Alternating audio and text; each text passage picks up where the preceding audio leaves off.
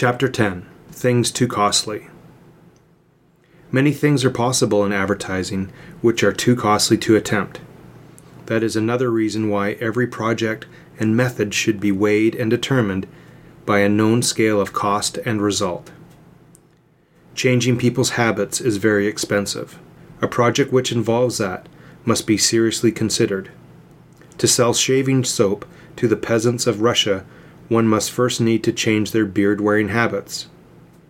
The cost would be excessive. Yet countless advertisers try to do things almost as impossible, just because questions are not ably considered and results are untraced and unknown. For instance, the advertiser of a dentifrice may spend much space and money to educate people to brush their teeth. Tests which we know of have indicated the cost of such converts may run from 20 to $25 each, not only because of the difficulty but because much of the advertising goes to people already converted. Such a cost, of course, is unthinkable. One might not in a lifetime get it back in sales.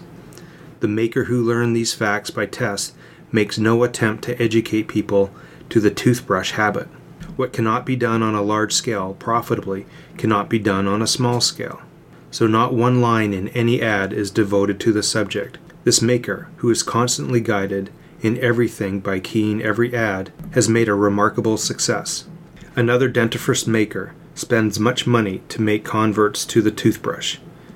The object is commendable, but altruistic. The new business he creates is shared by his rivals. He is wondering why his sales increase is in no way commensurate with his expenditure. An advertiser at one time spent much money to educate people to the use of oatmeal the results were too small to discover. All people know of oatmeal.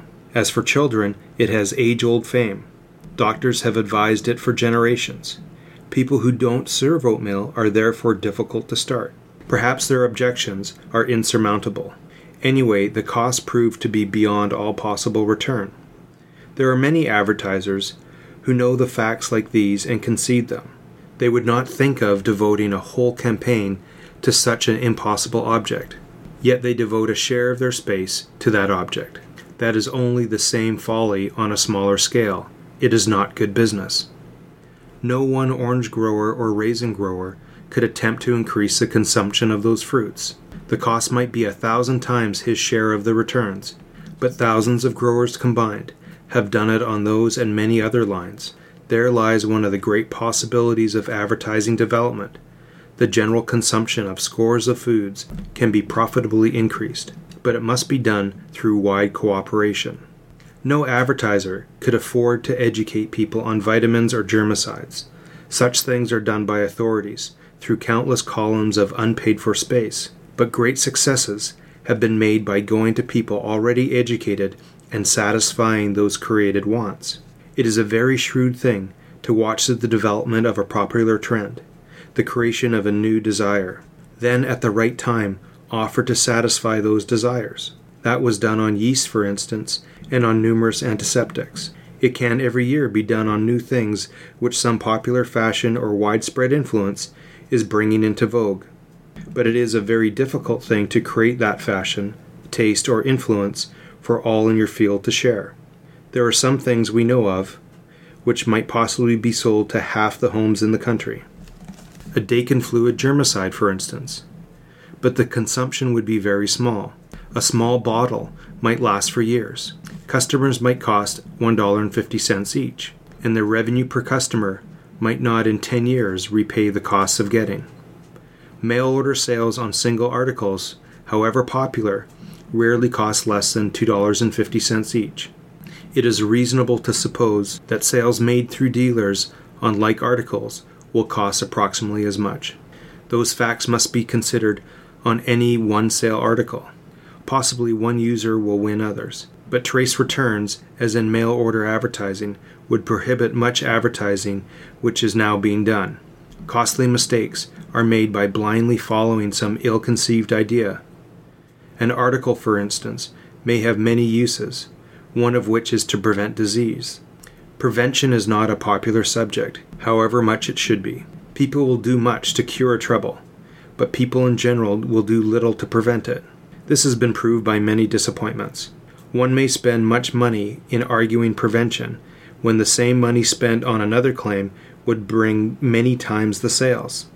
A heading which asserts one claim that may bring 10 times the results of a heading which asserts another. An advertiser may go far astray unless he finds this out. A toothpaste may tend to prevent decay. It may also beautify the teeth. Tests will probably show that the latter appeal is many times as strong as the former. The most successful toothpaste advertiser never features tooth troubles in his headlines. Tests have proved them unappealing. Other advertisers in this line center on those troubles. That is often because the results are not known and compared. A soap may tend to cure eczema. It may at the same time improve the complexion. The eczema claim may appeal to one in a hundred, while the beauty claim would appeal to nearly all. To even mention the eczema claims might destroy the beauty claim. A man has a relief for asthma. It has done so much for him that he considers it a great advertising possibility. We have no statistics on this subject. We do not know the percentage of people who suffer from asthma. A canvass might show it to be 1 in a 100. If so, he would need to cover a 100 useless readers to reach the one that he wants.